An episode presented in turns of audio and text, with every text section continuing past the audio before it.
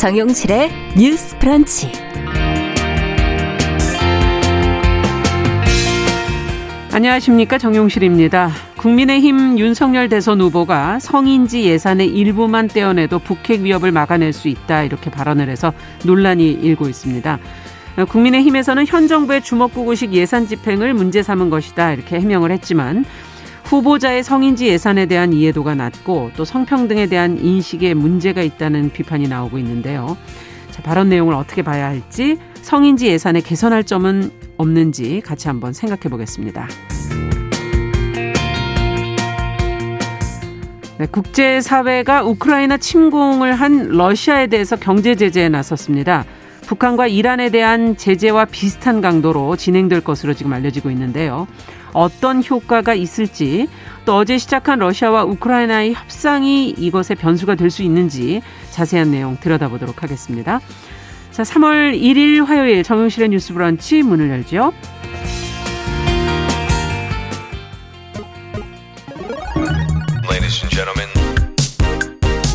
새로운 시각으로 세상을 봅니다. 정용실의 뉴스 브런치 뉴스 픽. 네, 정용실의 뉴스 브런치 3일절에도 청취자 여러분들과 함께 생방송으로 진행하고 있습니다. 유튜브 콩 앱으로 언제든지 들어와서 의견 주시면 되겠습니다. 자, 첫 코너 뉴스픽으로 시작합니다. 화요일, 목요일은 이두 분이 함께 해주고 계십니다. 신보라 국민의힘 전 의원, 안녕하십니까? 네, 안녕하세요. 네, 조성실 정치하는 엄마를 전 대표, 안녕하십니까? 네, 반갑습니다. 자, 앞서 말씀드린 내용부터 좀 먼저 점검을 좀 해보죠. 대선 관련 뉴스인데, 국민의힘의 윤석열 대선 후보 성인지 예산 관련 발언을 두고 지금 논란이 일고 있는데, 지금 어떤 언급을 했는지 또 어떤 반응들이 나오고 있는지 또 국민의힘의 해명도 있었다고 하니까요. 신무라 의원께서 좀 정리를 해 주시겠어요? 네. 어, 윤석열 후보의 포항 유사에서 있었던 일인데요. 네. 27일 오전 단행됐던 북한의 탄도미사일 발사와 함께 음. 문재인 정부 실정을 비판하는 과정에서 나온 발언입니다. 네. 윤석열 후보는 북한의 미사일 실험이 올해 들어 여덟 번째다 음. 이런 도발을 하고 있는데 종전 선언을 외치면서 북에 아부하고 김정은의 심기만 잘 살피면 우리 안보가 잘 지켜지고 대한민국의 안전이 보장되는 것이냐 음. 라면서 북핵 위협을 막기 위한 보다 강력한 안보의 필요성을 강조했고요. 네. 이어서 우리 정부가 성인지 감수성 예산이란 걸 30조 썼다고 알려져 있다. 예. 그 돈이면 어, 이중 일부만 떼어내도 우리가 이북의 이런 어, 저런 말도 안 되는 핵 위협을 안전하게 중층적으로 막아낼 수 있다라고 음. 주장을 한 겁니다. 네. 여기서 이제 성인지 감수성 예산 30조 발언에 민주당과 정의당이 즉각 반박에 나섰고요. 네. 성인지 예산은 이제 국가와 지자체 예산 사업이 여성과 남성에게 미치는 영향을 분석하고 음. 이를 그 재정 운용에 반영하는 제도입니다. 네. 그래서 2021년 성인지 예산으로 분류된 35조 원은 38개 부처의 성인지 예산을 모두 합산한 금액인데요. 네. 별도의 세금을 투입하는 집행 예산은 아닌데 음흠. 이 예산에 대한 몰 이해로 몰 이해로 음. 윤석열 후보가 이런 발언을 한 것은 아니냐는 음. 비판입니다. 네. 이에 대해서 국민의힘은 윤 후보 발언에 대해서 성인지 예산과 부처 사업 예산을 혼동한 것이 아니다 라고 음. 적극 해명은 했습니다. 음. 어, 그 후보 공보팀 관계자는 성인지 예산을 포함해 문재인 정부의 주먹구구식 예산 집행을 문제 삼으려는 과정에서 나온 발언이었다. 네. 세출 구조조정을 통한 효율적 예산 집행으로 국방 분야 등 필요한 사업에 예산을 사용하겠다는 강력한 의지를 표명한 것이라고 해명을 했습니다. 네. 자, 어떻게 이 발언을 들으셨는지 성인지 예산 관련해서 뭐 개선해야 될 부분이 있는 것인지 어떻게 보세요, 조 대표님께서는? 저는 우선 이 발언이 이번에 처음 나온 것이 아니라 작년도였던가요? 7월경에 또 다시 이제 남초발 커뮤니티에서 주로 나왔던 발언으로 추정되는 네. 35조 가량의 뭐 국방 예상보다도 더 큰 규모로 음. 성인지 예산이 쓰이고 있다라는 것이 이제 국민의힘 관계자들을 통해서 또 공언이 되고 하면서 네. 실제로 또 무리를 일으킨 바 있었거든요. 음. 근데 이번에 해명을 보면서도 그러니까 사실 몰랐던 발언이 아니라고 하기에는 해명을 좀 납득하기가 어려운 부분들이 강력하게 있다고 느꼈습니다. 네.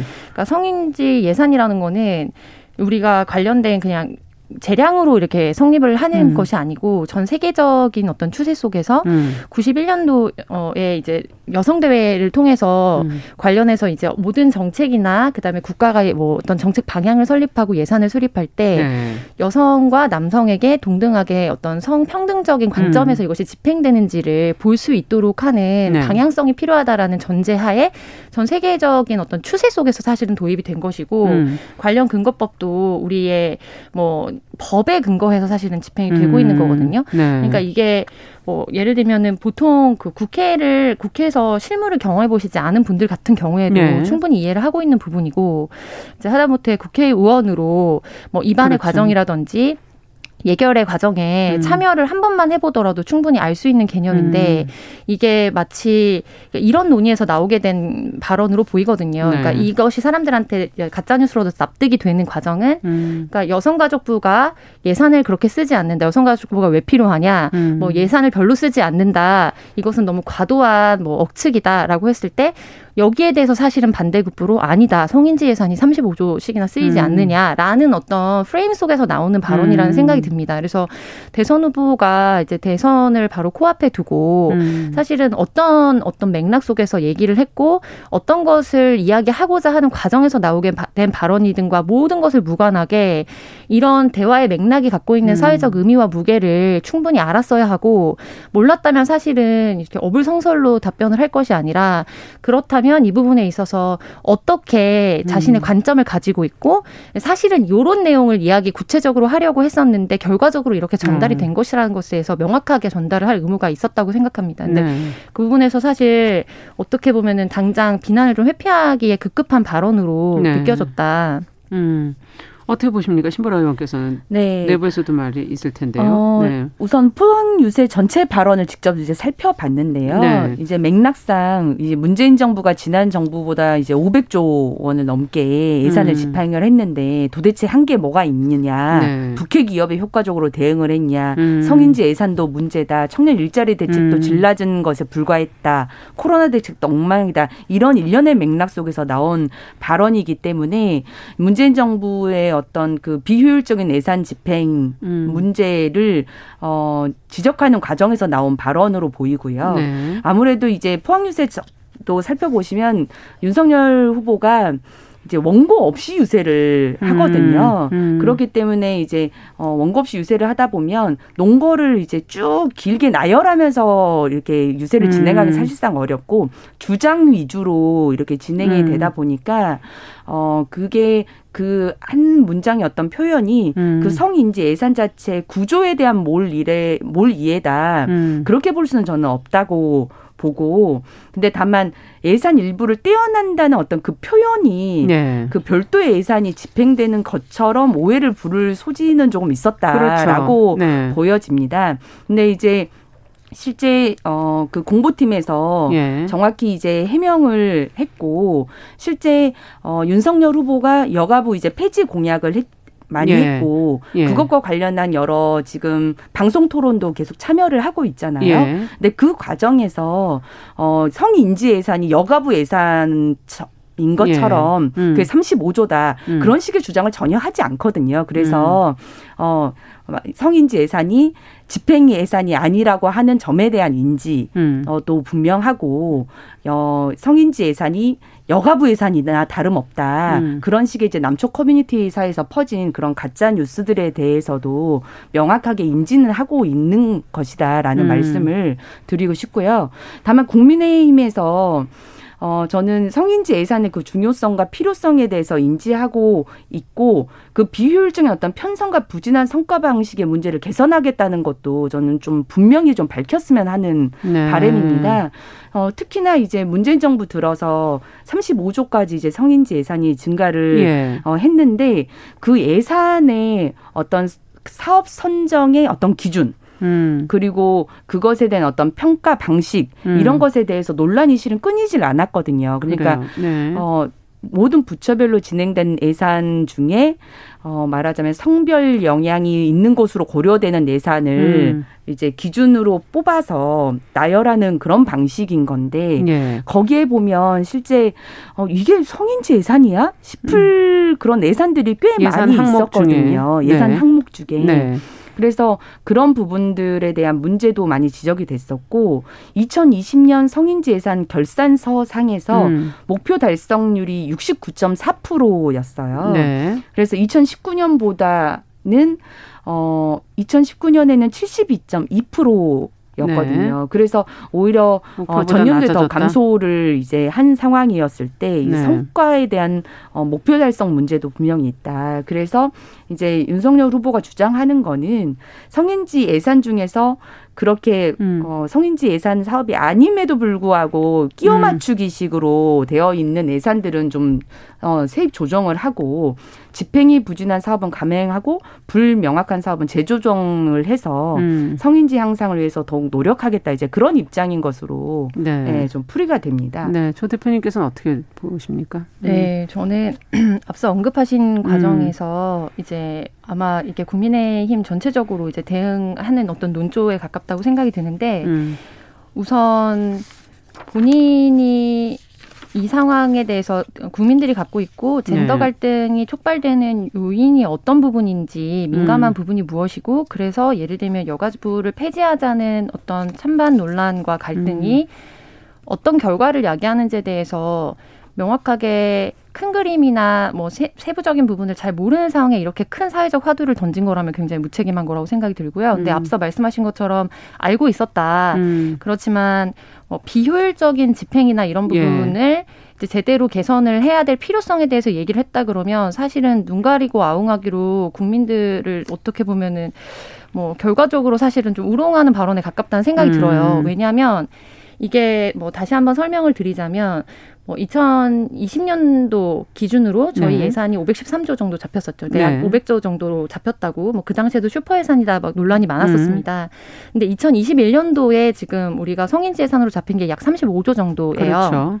2022년도 예산안으로는 지금 35조까지는 아니고요. 27조 정도로 음. 잡혀 있습니다. 그 중에 이제 가장 크게 비용을 많이 잡혀 있는 그 부처가 네. 고용노동부라서 네. 고용노동부가 한 어, 지금 지금 27조 안에서 네, 27조 안에서 한 9조 정도 되고요. 네. 그리고 중소벤처기업부가 9조 음. 가량이 됩니다. 그리고 여가부는 이제 그 중에서 되게 일부를 음. 차지하고 있고 보건복지부가 또 4조 5천 네. 정도 되는 거고. 그러니까 사실 이 부분에 있어서는 뭐 아, 하단으로 들어가면 뭐 어린이집, 뭐 국방부 음. 어린이집이라든지 아니면 장애아동 관련된 거에서 어떻게 성평등하게 이것들이 집행되는지를 볼 수 있는 그러니까 직접적인 예산보다 간접 항목으로 간접 항목이 굉장히 많이 잡혀 있어요. 네. 근데 이 부분에 만약에 비효율적이라서 너무 이제 성인지 예산이라는 이름으로 남발을 한다라고 쳐서 음. 그거를 축소한다면 앞서 얘기하신 것처럼 떼어내서 다른 부처에 넣을 수 있는 예산이 아닌 거예요. 음. 왜냐하면 직접적으로 어, 여성의 어떤 것들을 위해서 집행하는 직접 예산이라고 하면 그거의 비효율성을 가지고 그거를 줄여서 음. 아낀 부분을 우리의 뭐 예를 들면 국방 예산이나 이런 데다가 네. 다시 넣겠다는 개념이 가능하지만 지금은 그게 아니라 기본적으로 각 부처별로 사업명이 잡혀 있고 음. 별도로 이게 성인지를 어, 감수해야 되는 부분 에 해당하는지를 약간은 뭐 어떻게 보면 병행하는 개념이기 때문에 네. 예. 그래서 이거를 떼어서 다시 예산을 확보할 수 있다라고 하는 것 자체가 그러니까 사실은 이 사안에 대해서 아주 깊이 있게 좀 이해하기 어려운 음. 사람들에 대해서 큰 그림과 이미지를 좀 부여하면서 이것은 어떤 집행의 비효율성이고 사실은 이번 정권이 내가 들어서게 되면은 그것을 아껴서 여기에다 쓸 수 있게 해주겠다라는 어떤 착시를 음. 뭐 의도했다고까지밖에 알고 했다고 하면 볼수 음. 없는 부분이다. 그래서 결과적으로 지금 이 성평등과 관련된 논란이 이번 대선에서 굉장히 중요한 촉발점 촉발점이거든요. 그러니까 이 갈등이 촉발되는 점이기 때문에 네. 특히 이 사안의 중요성을 생각했을 때 지금 이 발언 같은 경우에는 음. 충분히 이제 저는 비타, 지탄을 받을 수밖에 네. 없는 발언이라고 판단합니다. 네, 그 성인지 예산 내용 자체가 기본적으로 조금 포괄적인 개념인 부분은 네, 간접 예산이 많이 간접 예산이 많기 때문에 네. 네. 어, 신보라 의원께서는 또 어떻게? 네. 그래서 어 어쨌든 어 지난해 12월에 음. 그 여성가족부랑 뭐 한국여성정책연구원이 예. 어쨌든 이 성인지 예산에 대한 국민적 오해도 너무 크고 음. 이 예산 집행되는 과정에 대한 문제도 너무 많은 도마 위에 올랐기 때문에 네. 개선이 필요하다는 건 다 인지를 하고 예. 그래서 성인지 예산 어, 서라는 명칭 자체도 좀 변경을 하자는 안을 제시를 음, 했더라고요. 네. 그래서 성인지 예산이 자꾸 성평등 을 위해 편성된 예산인 것처럼 오해를 하니 음. 성인지 예산 분석서로 개념을 좀 명확하게 하자 네. 이런 제안도 있었고요. 그다음에 성인지 예산과 결산서에 수록되는 음. 그 성과 정보 들이 너무 부족해서 이게 도대체 성인지 어떤 관련이 있는 성과 목표인 음. 건지가 어 추상적이다. 그래서 음. 성과 계획서와 평가 분석을 위해서 그 설계 용역을 들어간다고 해요. 네. 그래서 이런 부분들이 좀 보완이 돼서 어 적어도 주목구구시로 이 성인지 예산이 끼워 맞추기식 예산으로 들어가는 음. 그런 누수는 발생하지 않았으면 좋겠다는 생각입니다. 네. 어쨌든 대선을 앞두고 지금 이렇게 국가 예산에 관한 부분도 이렇게 나왔으면 앞으로도 이런 부분이 조금 더 개선되고 네. 명확하고 투명해졌으면 좋겠다 이런 생각도 좀 들기도 하고요. 자, 두 번째 뉴스로 또 가보도록 하겠습니다. 지금 고 변희수 하사를 추모하고 지지하는 어, 지하철역 광고가 신청을 한 이후 지금 한 7개월이 지나서야 어, 두 번의 불승인 끝에 이제 게재가 됐는데 어 그제였나요? 변호사 일주기였죠. 예, 그렇기 때문에 또 이 뉴스는 아무래도 좀 더 저희가 좀 주목해서 보게 되는 뉴스인 것 같습니다. 어, 어떤 내용인지 이 과정을 좀 조 대표님께서 좀 정리를 좀 해주시겠어요? 네, 그 성전환 수술 뒤 강제 전역돼 던고 변희수 전 하사의 일주기입니다. 일주기가 지났습니다. 그렇죠. 이제 논란이 됐던 부분은 그러니까 변희수 하사가 어, 전역을 하게 됐는데 불명예 전역을 사실은 강제 전역을 당하게 그렇죠. 되었거든요. 네. 그래서 이 부분에 대해서 변희수 하사의 복직과 명예 회복을 위한 공동 대책 위원회가 설립이 됐습니다. 음. 그래서 이 공대위에서 어, 지난해 서울교통공사에 변희수의 꿈과 음. 용기 잊지 않겠습니다라는 문구와 사진을 담은 광고판을 음. 설치할 수 있도록 신청을 했는데 어, 사실상 이 부분에 대해서 음. 어, 교통공사가 내부에 어떤 심의 과정을 거친 후에 지난 9월 2일 광고심의위원회 결과 어, 이거 광고 게재를 승인하지 않기로 결정을 아, 했던 겁니다. 예. 그래서 광고심의위원 중 여덟 명이 어, 참석을 했는데 그 중에 다섯 명이 공사 광고 규정을 근거로 해서 불승인 결정을 내렸기 때문에 그 근거는 공, 넘으니까. 네, 공사의 네. 정치적 중립성에 방해가 된다라는 부분이었어요. 그래서 음. 인권위 등에서는 이제 이번 부분이 분명한 차별에 해당한다면서 음. 성별 정체성 등을 이유로 어, 진정인을 불리하게 대우해서는 안 된다. 네. 이것은 평등권 침해이고 그리고 이것과 관련된 의견 광고 같은 경우에는 보통 이제 신문에 어, 실리는 칼럼 같은 경우에도 음. 이제 편집 방향과 다를 수 있음이라는 고지와 함께 의견을 아, 개진할 아, 그렇죠. 수 있도록 하거든요. 네, 네. 그래서 그런 조치를 할 수 있었음에도 불구하고 자의적이고 과도하게 음. 조치를 했다. 그래서 이제 관련 규정도 개정하라라는 뭐 권고를 한 바 있습니다. 음. 그래서 신청 7개월 만에 이제 승인이 되었고 이태원역에 어렵사리 게시가 되었는데 있었는데요. 그 네. 앞에서 이제 많은 분들이 추모의 발길이 이어지고 아, 있는 상황입니다. 그러네요. 일주기 추모제는 어떻게 됐는지도 뭐 좀 조 대표님께서 간단하게 정리해 주시겠어요? 네, 음. 지금 일주기 같은 경우에는 이제 그 공대위 측에서 계속해서 사실 이제 얼마 전이 만약에 강제 전역 당하지 않았더라면 음. 사실은 뭐 자연스럽게 전역을 하실 수 있는 상황이었기 때문에 네. 이 부분에 대해서 순직 처리가 가능하도록 계속해서 이제 투쟁을 이어 나가겠다라는 의사를 음. 밝히고 진행한 바 있습니다. 네. 어쨌든 좀 어. 뒤늦게 승인이 된 측면이 있어서 이 광고 게재가 어, 두 분은 어떻게 이제 이 사건을 바라보셨는지 사안을 보셨는지 의견 좀 듣겠습니다. 신보라 의원께서.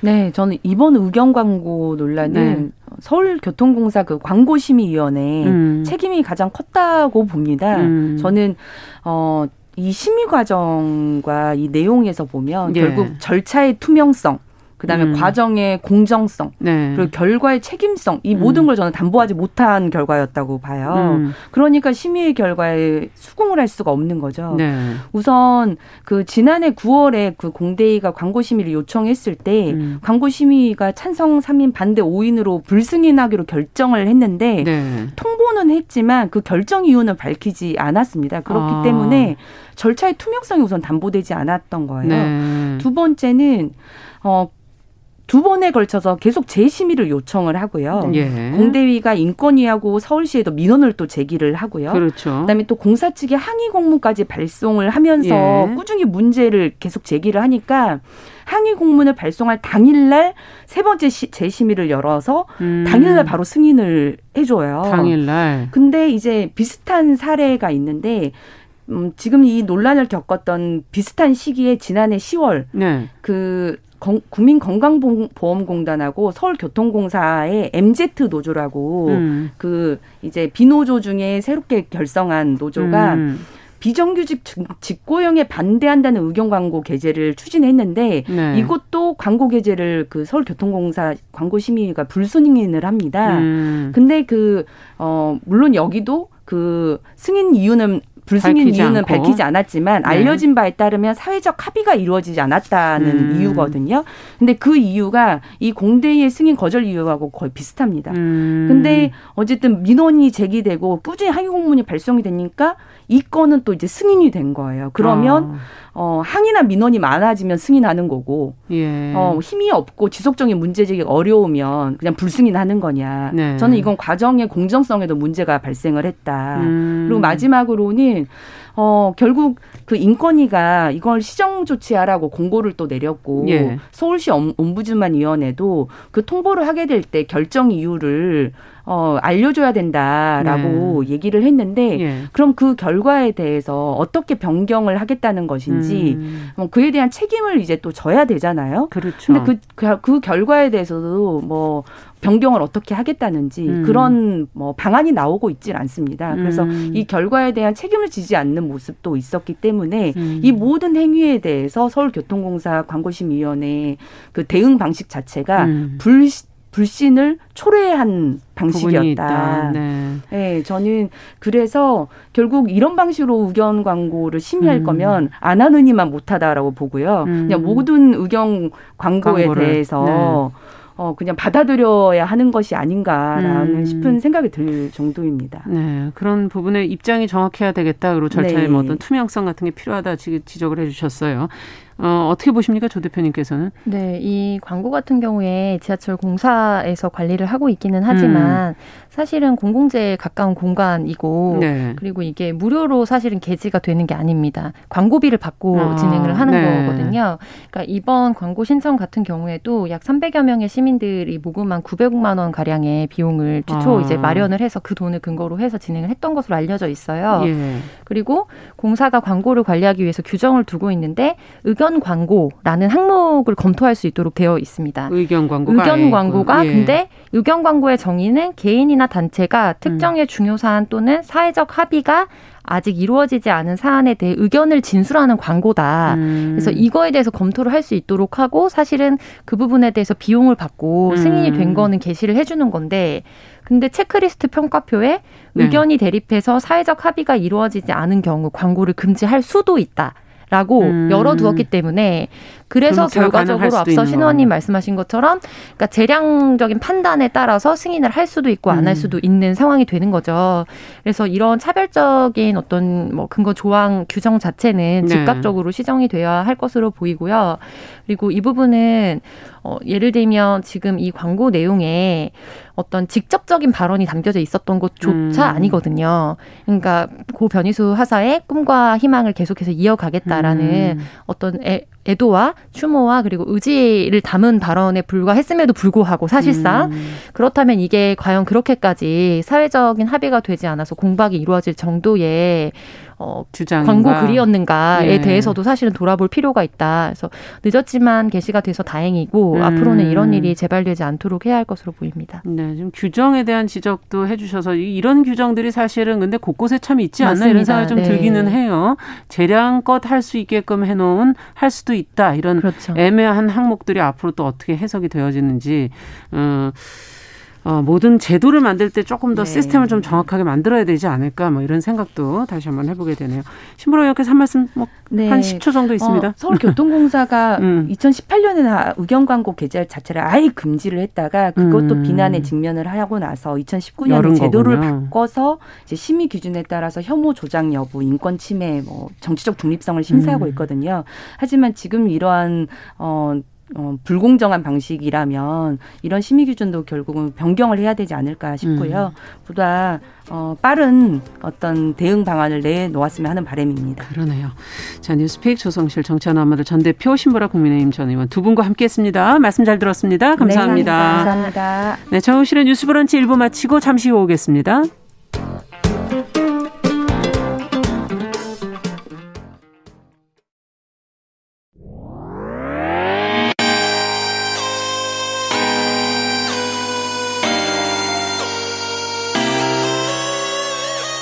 사람들은 삼루에서 태어났으면서 자신이 삼루타를 친 것처럼 생각하며 살아간다라는 음. 말이 있어요. 3분 즉석카레 만들듯이 법안을 뚝딱뚝딱 잘 만들어내시는 분들이 왜 여기에 대해서는 음. 이렇게 직무유기를 하고 있을까 그런 문제가 들고 따끔하게 예. 여성 팬티에 달려있는 정체불명, 의미불명의 리본에 대해서 생각을 하게 됩니다. 도대체 이 아이는 왜 있는가? 경쾌하게 정말 그런가요? 외신도 당황한 거죠. 이 사건을 보고 예. 도대체 한국에서 무슨 일이 벌어지고 있는 거냐. 음. 이거 한국의 성보수주의 때문 아니냐. 할 말은 하면서 같이 고민해보는 고민해 보겠습니다. 세상을 보는 따뜻한 시선 정용실의 뉴스 브런치. 네, 정실의 뉴스 브런치 듣고 계신 지금 시각 11시 31분입니다. 자신의 눈으로 세상과 뉴스를 좀 새롭게 보는 시시한가 시간입니다. 오늘도 방수진 시인 자리해 주셨어요. 어서 오세요. 네, 안녕하십니까? 네. 오늘은 어떤 뉴스를 좀 볼까요? 네, 아나운서님께서도 네. 배달 음식 많이 시켜 드시나요? 그럼요. 네. 요즘에 참 이거 없으면 어떻게 사나. 네. 그러니 어떻게 어떻게 살았나. 네, 의존하는 경우가 많은데 네. 이 배달 음식을 주문할 때 배달비 음. 나오지 않습니까? 이게 지금 너무 비싸다고 생각하시는 분들 참 많을 것 같습니다. 아. 이 기분 탓이 아니라 이 음식 배달 수요가 계속 늘어가고 있는데 배달 기사가 부족해지면서 음. 배달비가 사실상 확 뛰었다고 합니다. 네. 음식이 식기 전에 오길 원하는 분들이 많기 때문에 당건 바로 즉 해가지고 네, 대, 예. 배달하는 건수가 많아지다 보니까 라이더가 부족해지고 음. 이 경쟁이 심한 플랫폼 업체들이 기사들에게 배달비 지급액을 이제 올리면서 아. 점점 배달비가 비싸지는 추세라고 하는데요. 그게 이제 소비자들한테 또 오는 거군요. 그렇습니다. 결국은.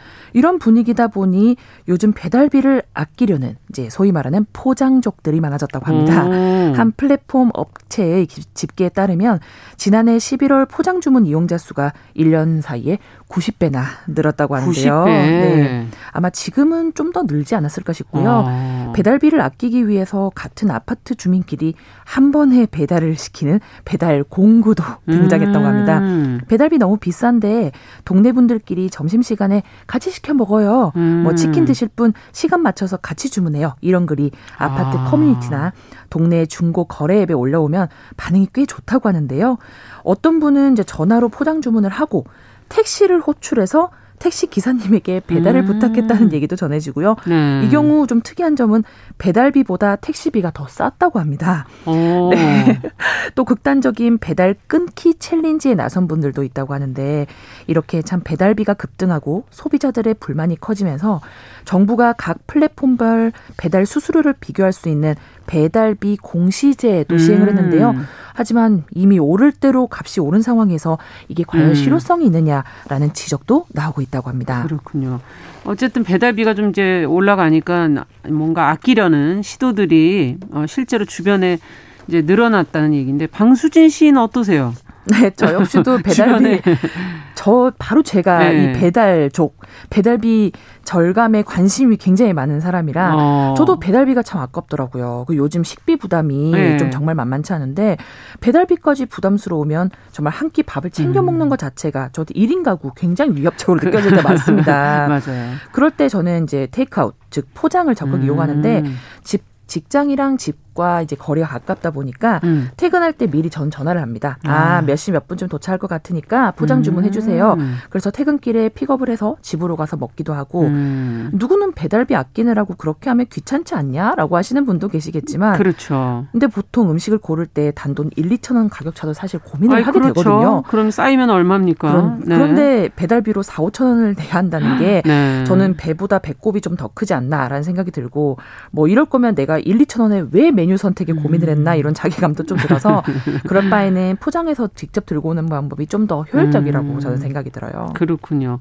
어, 이 배달료를 비롯해서 아까워하는 지출들이 있는 것 같아요. 좀 어떻게 보면 푼돈이라고 생각되어지는 것 또좀 아깝게 느껴지는 것들이 있잖아요. 네, 맞습니다. 예. 이게 뭐 돈의 액수를 떠나서 음. 이 푼돈도 푼돈이지만 주차비 같은 게 대, 그럼요, 그럼요. 표적으로 좀 그런 게 아닌가 주차비, 싶은데. 뭐 수수료 이런 수수료? 것들 굉장히 맞아요. 아깝게 생각되는데 음. 이게 개인마다 아깝게 생각하는 음. 지출 분야가 전좀 있다고 봐요. 아, 사람마다 달리. 네. 어떤 사람들은 밥 먹는 거에는 절대 안 아끼면서 음. 예를 들면 택시 타는 건 굉장히 돈이 아깝다 어, 이렇게 맞아요, 네, 맞아요. 생각하시는 분 있고 어떤 분들은 물건 사는 건 하나도 안 아까운데 택배 배송비가 너무 아까워서 무리해서라도 무료 택배 구매 가격까지 일부러 뭐 과소비를 음. 하신다든지 뭐 제 동생 같은 경우는 본인 건강을 위해서 먹는 음. 한약에는 굉장히 과감하게 몇십만 원 투자하는데 정작 여행 가서 묵는 숙박업소 비용 굉장히 아끼더라고요.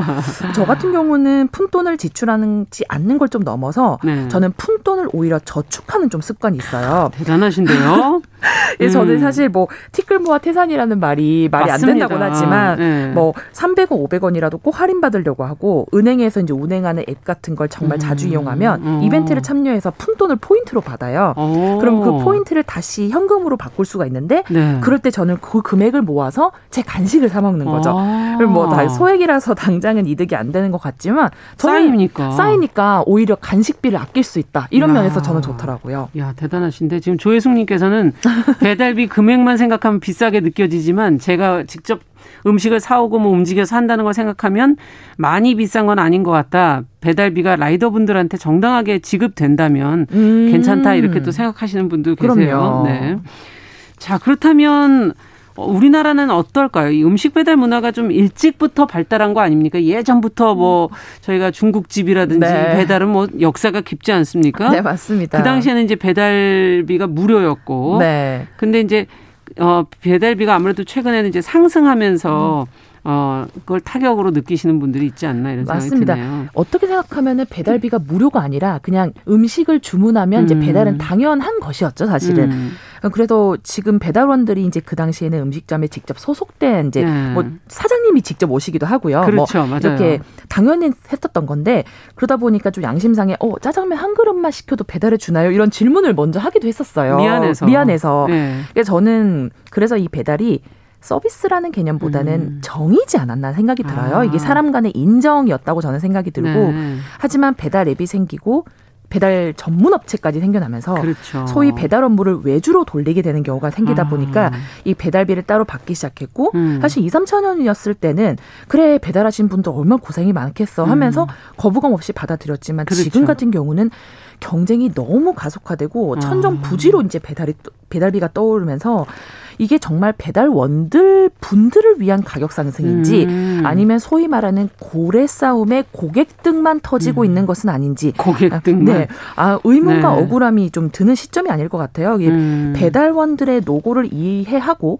정당한 비용을 제출하는 것은 좋지만 이 무분별한 경쟁으로 인해서 소비자들의 피해 역시도 늘어나고 있는 음. 것은 아닐까 하는 좀 반성에 필요한 네. 시점이 아닐까 싶습니다. 네. 남상국님께서는 시인님과 똑같다. 배달 안 시킨다 거의 어. 이렇게 써주신 분도 계셨고 자 어쨌든 배달비 아끼려면 앞서 얘기해 주신 것처럼 뭐 동네 분들끼리 음. 이제 연락을 해야 된다는 건데 평소에 별로 연락도 안 하던 동네 분들하고 돈 나눠내고 에너지도 네, 나눠 그럼요. 써야 되고 누군가가 그거 같이 해주신다는 거 아니에요, 네, 그죠? 번갈아 가면서 네. 이런 스트레스는 어떻게 뭐 괜찮은 건가요? 네 맞습니다. 이게 스트레스도 있기도 하고 네. 좀 민망할 수도 있을 것 같아요. 뭐잘 네. 지냈어? 근데 같이 뭐 짜장면 먹을래? 이렇게 말하기도 좀 그렇고 그런데 이제 이러한 행위가 사실 요즘 현대 사회는 저야 그야말로 시간과 이제 그것이 아. 바로 돈이지 않습니까? 그러니까 좀 이런 사람들을 모으고 연락하는 것 자체도 굉장히 큰 스트레스인데 어. 이게 진짜 배달비를 아끼겠다라는 절약 정신도 있겠지만 저는 한편으로는 심리적 만족에 가까운 게또그 아닐까 돈의 싶어요. 문제보다는 네, 네. 그래서 이게 배달비라는 것이 본인이 생각했었던 예산 음. 외 지출임과 동시에 그래서 좀더 아깝 아깝다, 좀 음. 억울하다 이런 생각을 가지게 하다 보니까 오히려 내는 것이 손해다라는 생각까지 네. 드는 것 같아요. 그러다 보니까 이 예상외 지출을 받아들이는 수준까지 좀 음. 내가 배달비를 낮추는 행동을 통해서라도 손해를 내가 안 받구나 하는 자기 위안을 좀 가지고 아. 싶은 행동이 아닐까라는 생각도 해봅니다. 마음의 문제다.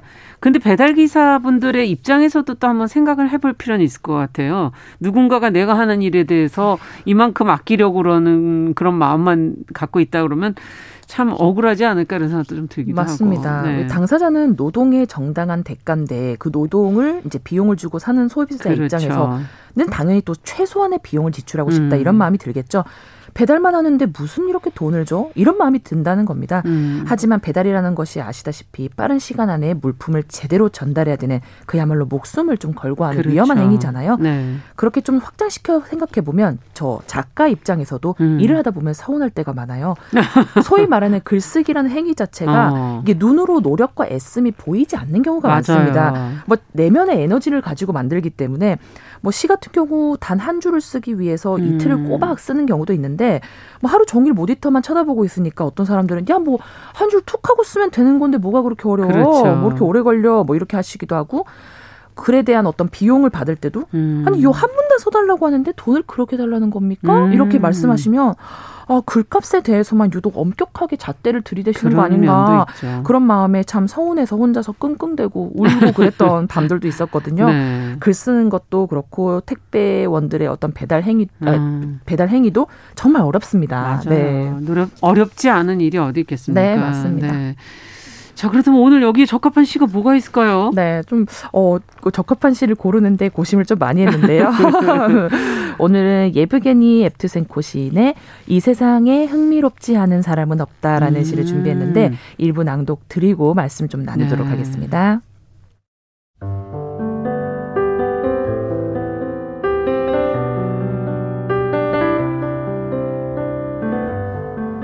이 세상에 흥미롭지 않은 사람은 없다. 예브게니 앱투센코. 이 세상에 흥미롭지 않은 사람은 없다. 각 사람의 운명은 행성의 역사와 같다. 그 자체로 특별하지 않은 행성은 없으며 어떤 두 개의 행성도 같지 않다.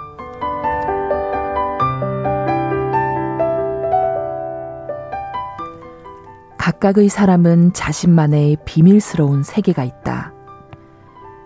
그 세계 안에는 각자의 최고의 순간이 있다. 그 세계 안에는 각자 고뇌의 시간이 있다. 하지만 우리로서는 그 두 시간 모두 알 수 없다.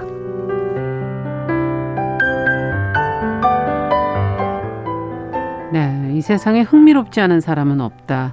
네. 야, 네. 앞서 자신만의 어떤 최고의 순간이 있고 고뇌의 시간이 네, 있고 맞습니다. 예, 비밀스러운 세계가 있고 예. 이게 참 배달비와 관련해서 오늘 음. 여러 가지 얘기 나눠봤지만 저는 단순히 배달비의 가격이 올랐다는 그 현실적인 팩트를 넘어서 이런 생각이 들었습니다. 음. 이 배달비에 대한 개인적, 사회적 어떤 내적인 용인 기준이 네, 있구나. 네. 참 타인의 노동에 대한 기준이 어떤 면에서는 좀 박하다 음. 싶었습니다. 어떤 면에서는 우리 사회의 인지 감수성이 좀 더 필요한 음. 부분이 아닐까라는 생각도 들었는데. 있었는데요.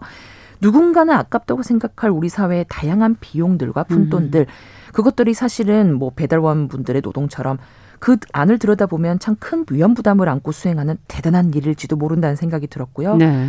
옛말에 직업이 귀천이 없다 하였고 인간으로서 생을 위해서 노력하는 모습은 음. 무엇보다도 아름다운 모습 아니겠습니까? 그렇죠. 그런 의미에서 시인 예브게니 옙투센코의 말처럼 이 세상에 흥미롭지 않은 사람은 없을 음. 겁니다.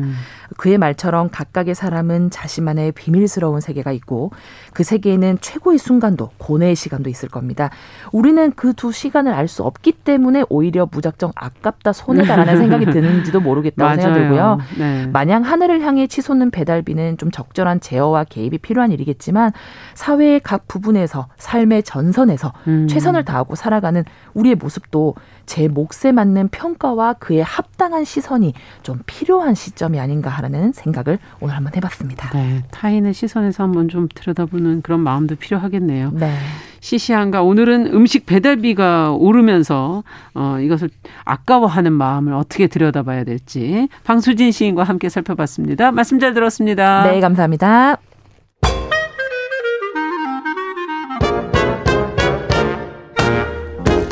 모두가 행복한 미래 정용실의 뉴스 브런치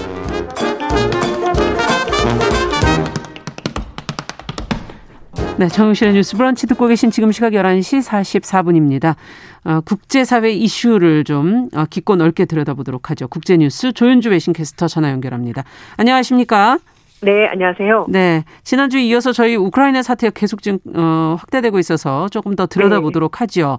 지금 뭐 최악의 시나리오로 예상했던 러시아의 우크라이나 침공이 현실이 됐고 네. 지금 어, 현재 상황은 어느 정도까지 지금 왔는지 어, 얘기를 좀 정리해 봐 네. 주시죠. 어, 지난 24일 날 러시아가 결국은 우크라이나 침공했습니다. 네. 베라루스 통해서 그리고 어, 돈바스 지역 통해서 그리고 크림반도를 통해서 이렇게 육지와 바다를 통해서 공격을 시작했고요. 네. 지금은 우크라이나 내에서 교전이 벌어지고 있고 우크라이나 정부군이 굉장히 격렬하게 항전을 벌이고 있는 상황입니다. 네.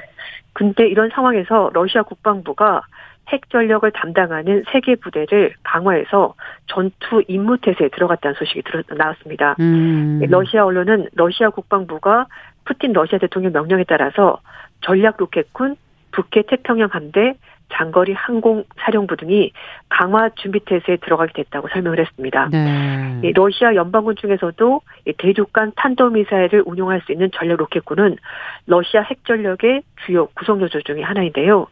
러시아 해군에 속해 있는 북해 태평양 함대는 전략과 다목적 핵 잠수함을 가지고 있습니다. 음. 그리고 마지막으로 장거리 항공사령부는요, 러시아 공군 중에서 핵 전력을 담당하는 부대이고 장거리 폭격기, 전략 미사일 폭격기 등을 포함하고 있는 것으로 전해졌습니다. 네, 이 와중에 뭐 우크라이나하고 지금 국경을 마주하는 벨라루스가 핵무기를 재반입할 수 있도록 하는 그 안건을 국민투표에 통과시켰다는 내용도 있는데 왜 네. 갑자기 지금 또 벨라루스는 그 핵무기를 재배치하겠다 이런 입장을 밝히는 걸까요? 네, 앞에서 말씀드린 것처럼 러시아가 핵 전력을 강화하겠다는 소식이 나오고 나서 네. 그 다음에 벨라루스가 얘기를 한 거거든요. 결국 이 얘기는 어, 푸틴 대통령이 핵무기 운용을 좀 더 강화하겠다라는 것에 일맥상통하는 그런 발맞춰서 네, 왜냐하면은 네. 어그 우크라이나 침공할 때도 벨라루스가 어, 기지를 제공해주면서 러시아가 벨라루스 통해서 우크라이나 들어간 음. 거거든요. 마찬가지 예, 그런 맥락이라고 보시면 되겠습니다. 네. 그래서 벨라루스가 국민투표 통해서 그 동안에는 핵을 보유하지 않기로 그렇게 했었는데 음. 이 지위를 포기하고 즉 핵을 보유할 수 있도록 개헌안을 통과시킨 겁니다. 음. 어, 이번 개헌안은 1994년부터 28년째 철권 통치하고 있는 루카세고 대통령에게 종신 집권 허용하는 개헌안도 같이 포함이 됐기 때문에 러시아의 그 친화적인 행보를 보이는 대통령이 이거를 추진하는 것이고 결국은 러시아와 벨라루스가 같이 손을 잡고 그러네요. 우크라이나를 좀 더 압박하겠다라는 의도가 있다라고 볼 수가 있을 것 같습니다. 네. 자, 이런 가운데 우크라이나 정보기관은 벨라루스가 우크라이나 사태에 직접 개입하는 그런 가능성이 높아지는 거 아니냐 이렇게 문제 제기하고 있다면서요? 네, 그렇습니다. 어, 우크라이나 정보 당국 관계자에 따르면은요, 벨라루스가 러시아 우크라이나 침공에 직접 개입할 준비를 하고 있다 이런 얘기를 했다고 CNN 방송에 전했고요. 네. 어, 미국 행정부 측에도 이 같은 정보를 전달한 것으로 그렇게 알려지고 있습니다. 어, 아직 벨라루스군이 우크라이나로 직접 진입할 준비를 완료했거나 우크라이나에서 활동하거나 이동하는 것은 포착되지 않았는데 어쨌든 그런 정황이 있다고 음. 우크라이나 정보 당국이 파악을 한 겁니다. 이런 가운데 루카센코 벨라루스 대통령은 필요할 경우에 벨라루스 군이 침공에 가담할 수 있다고 이미 네. 지난주에 얘기를 했었습니다. 그러니까 아. 전혀 가능성이 없다라고 볼 수 없을 것 같습니다. 네, 그렇군요. 참으로 앞서도 얘기해 주신 것처럼 우크라이나를 러시아가 침공할 때 벨라루스의 군기지를 활용했다고 했는데 아예 이제는 네. 직접 개입하겠다. 이런 지금 그런 선언까지 지금 나왔다 이런 얘기고요. 네. 러시아가 전선을 확대시키려는 것 같은데 왜 이렇게까지 지금 푸틴은 상황을 악화시키고 있는 걸까요? 네. 그 영국의 텔레그래프지의 올랜드 올리센트란 기자가 쓴 글이 있어서 잠깐 소개해 드릴게요. 예. 그 2014년에 우크라이나에서 대규모 시위가 있었고 그때 이제 친러 정권이 무너졌고요. 그걸 빌미로 러시아가 크림반도를 강제로 합병한 건데 그때 러시아가 크림반도를 합병했던 이유는 우크라이나에서 일어났던 시위를 어, 러시아에 대한 직접적인 뭐 항고, 반항 이런 걸로 생각을 하면서 러시아 핵심 이익을 침해했다라고 봤기 때문에 결국 크림반도를 합병했다고 합니다. 네. 근데 그리고 나서도 뭐 이 현재 상황이 그대로 유지가 잘 됐었는데 왜 갑자기 음. 푸틴 대통령은 현재 상황을 무너뜨린 걸까라고 기자가 의문을 제시하면서 예. 설명을 한 게 있는데요. 이 푸틴 러시아 대통령이 아주 오래전부터 우크라이나와 러시아를 같이 하나로 만들기를 원했었고 실제로 여러 차례 연설에서도 이런 입장을 피력을 했다라는 겁니다. 음. 그리고 푸틴 대통령이 우크라이나 침공한 것은 결국은 힘의 균형에 기인한 것이고 그러니까 충분히 해볼만 하다고 생각했기 때문에 침공을 한 거라고 보고 있고 2차 대전 어, 이후에 러시아의 군사력이 그 어느 때보다도 강력해졌고요. 그렇군요. 경제 상황도 나쁘지 않기 때문에 푸틴 대통령은 러시아가 우크라이나 침공하더라도 그리고 그것 때문에 어떤 경제적인 제재를 당하더라도 견딜만 하다라고 판단하고 전쟁을 시작한 거다라고 기자는 음, 해석을 했습니다. 네. 그리고 또 하나 러시아에 대해서는요 조 바이든 미국 대통령의 재임 가능성을 낮게 보고 있고 그렇기 때문에 임기 중에 이렇게 발생한 러시아의 갈등을 봉합하기를 원할 거다.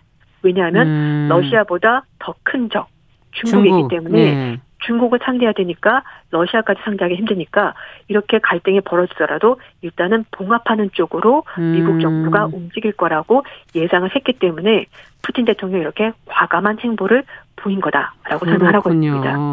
그리고 이제 영국 같은 경우에는 영국의 국내 문제도 굉장히 복잡하니까 아, 유럽 내에서는 한 목소리가 나오지 못하고 갈라질 거다. 그러니까 서로 서로 의견이 달라질 거라고 예상을 해서 푸틴 대통령이 움직인 거다라고 기자는 아, 분석을 했습니다. 그러니까 서방 세력이 지금 좀 나뉘어져 있고 적이 또 다른 곳에 있으니까 네. 그 어떤 틈새가 있다 이렇게 판단을 한 거군요. 네, 그렇습니다. 네. 근데 이 상황에서 지금 러시아가 핵 경계 태세를 강화하는 그런 지금 조짐이 보이고 있지 않습니까? 네 이거는 어떻게 봐야 될까요?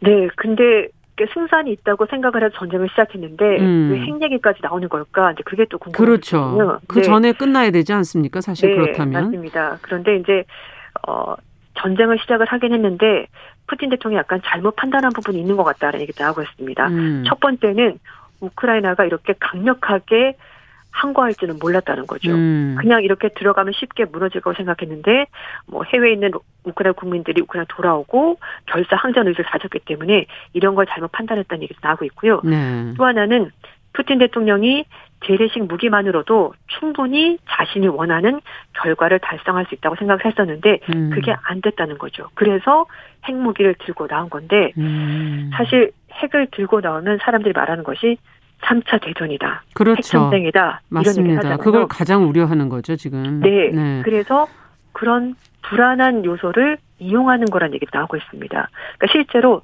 핵전쟁으로 갈 수가 없기 때문에 일단 핵 태세 강화를 꺼내 들면서 상대방을 불안하게 만드는 거죠. 그러면은 음. 상대방도 어 최악의 상황까지는 가지 가기를 원하지 않을 것이기 때문에 결국은 뭔가 타협점을 찾지 않겠나. 네. 그래서 얘기를 하는 건데요. 네. 실제로 과거 사례도 있습니다. 뭐 과거뿐만 아니라 지금도 마찬가지인데 북한이 늘 핵무기를 들고 위협하는 것이 그렇죠. 마찬가지 맥락이고요. 파키스탄도 그랬습니다. 네. 아, 그리고 이제 파키스탄 같은 경우는요, 2001년부터 2002년 사이에 인도와의 전쟁에서 재래식 전쟁으로 불리해지자 핵 사용을 위협했고 이런 여러 가지 선례들이 있기 때문에 푸틴 대통령도 그런 맥락에서 핵을 들고 나온 것 아닐까라고 워싱턴 포스트는 분석을 하고 있습니다. 네. 자, 그런데 이제 푸틴이 과연 핵을 사용할 가능성이 어느 정도 있느냐가 이제 관건인데 네. 여러 가지 분석에 좀 우려스러워하는 그런 부분들도 나오는 것 같아요, 보도가. 네, 왜냐하면은 독재자는 사실 일반적인 정치 지도자들과는 다른 의사 결정을 하기 때문에 이걸 어, 안 쓴다라고 확언할 수가 없다라는 그렇죠. 겁니다. 그래서 영국의 BBC가 우크라이나 침공 푸틴이 핵 버튼을 누를 것일까라는 음. 기사를 실었는데요. 절대 하지 않을 것이라고 푸틴 대통령이 여러 차례 했지만 다 하지 않았냐라고 얘기를 하는 겁니다. 음. 첫 번째, 가장 최근 사건이 크림반도 합병하지 않겠다라고 얘기했는데 결국은 했거든요. 네. 그리고 우크라이나도 침공하지 않겠다라고 그랬죠. 말했습니다. 네. 서방 쪽에서 선전전을 하는 거라고 했는데 결국은 했거든요. 그래서 네. BBC는 푸틴 대통령의 말을 믿기가 힘들다. 그렇기 음. 때문에 정말 핵 버튼을 누리지 않는다라고 100% 확언하기는 힘들지 않나라고 얘기를 하고 있습니다. 네, 참 이거는 너무나 걱정스러운 그런 상황인 네. 거기 때문에 인류가 잘못하면 어, 파멸의 네. 길로 가는 것이기 때문에 그렇죠. 네. 자, 이, 이 러시아가 자신들이 우크라이나 침공이 성공할 것으로 사실은 예상하고 시작을 했을 텐데 이제 그대로 안 네. 되니 핵을 들고 나오는 거다. 어, 이 가운데 지금 미국 유럽 국가들이 강력한 경제 제재를 러시아에 가하고 있지 않습니까? 네, 이제 가장 강력한 수단이 어, 스위프트 결제망에서 배제하기를 한 건데요. 그렇죠. 국제은행 간 통신 협회라는 것인데 국제 간의 금융 거래가 발생하게 되면은 어 이제 서로 서로 뭐 국가 간에 이제 이게 가능하게 되는데 이 시스템에서 러시아 은행들을 배제시키겠다는 겁니다. 네. 러시아 은행 300곳이 가입이 되기 때문에 어 웃기는 거죠 한마디로. 금융, 네, 네. 금융 거래를 할 수가 없게 되는 겁니다. 일단 가장 강력한 조치이기 때문에 효과가 있을 것이다라고 이제 일단 음. 보고 있고요. 어, 러시아 은행들도 타격을 입게 될 것이고, 근데 문제가 하나 있습니다. 네. 뭐냐면 이렇게 되면은 러시아와 거래하는 다른 국가들 그리고 러시아와 거래하는 일반 기업들도 거래 대금이 왔다 갔다 할 수 없기 때문에 그렇네요. 피해를 입게 되고요. 네. 유학생, 교민들, 아. 개인들도 해외 송금이 불가능하기 때문에 그에 따른 어, 피해가 아, 발생할 수 그러네요. 있습니다. 일반 네. 개인들에게도 피해가 이제 미치겠네요. 네. 네네. 스위스가 근데 이제 그동안에 중립적으로 많이 해오다 대러 제재에 동참하겠다는 입장도 밝혔다면서요. 네. 제가 크림반도 합병 때 말씀드렸는데 그때는 스위스가 서방 국가들이 러시아에 대해서 제대를 했지만 동참하지 않았습니다. 하지만 네. 이번에는 동참하겠다라고 입장을 밝혔는데요. 특히 스위스는 러시아 자산이 많이 있는 곳으로 알려져 있고 그렇죠. 그래서 스위스가 러시아 자산 통결에 같이 협조를 하게 되면은 효과가 있지 않겠는가라고 얘기가 나오고 있는데요.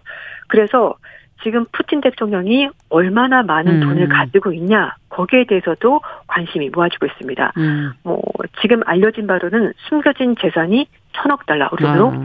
120조 원이 음. 넘을 것으로 보이는데 스위스는 그 개인의 음. 임명성이 잘 보장되기 때문에 아마 스위스에도 상당수가 있지 않을까라고 뉴욕 타임즈 얘기를 하고 있고요. 하지만 실제로는 푸틴 대통령이 무엇을 얼마나 어디에 가지고 있는지가 거의 알려진 것이 없다고 합니다. 네.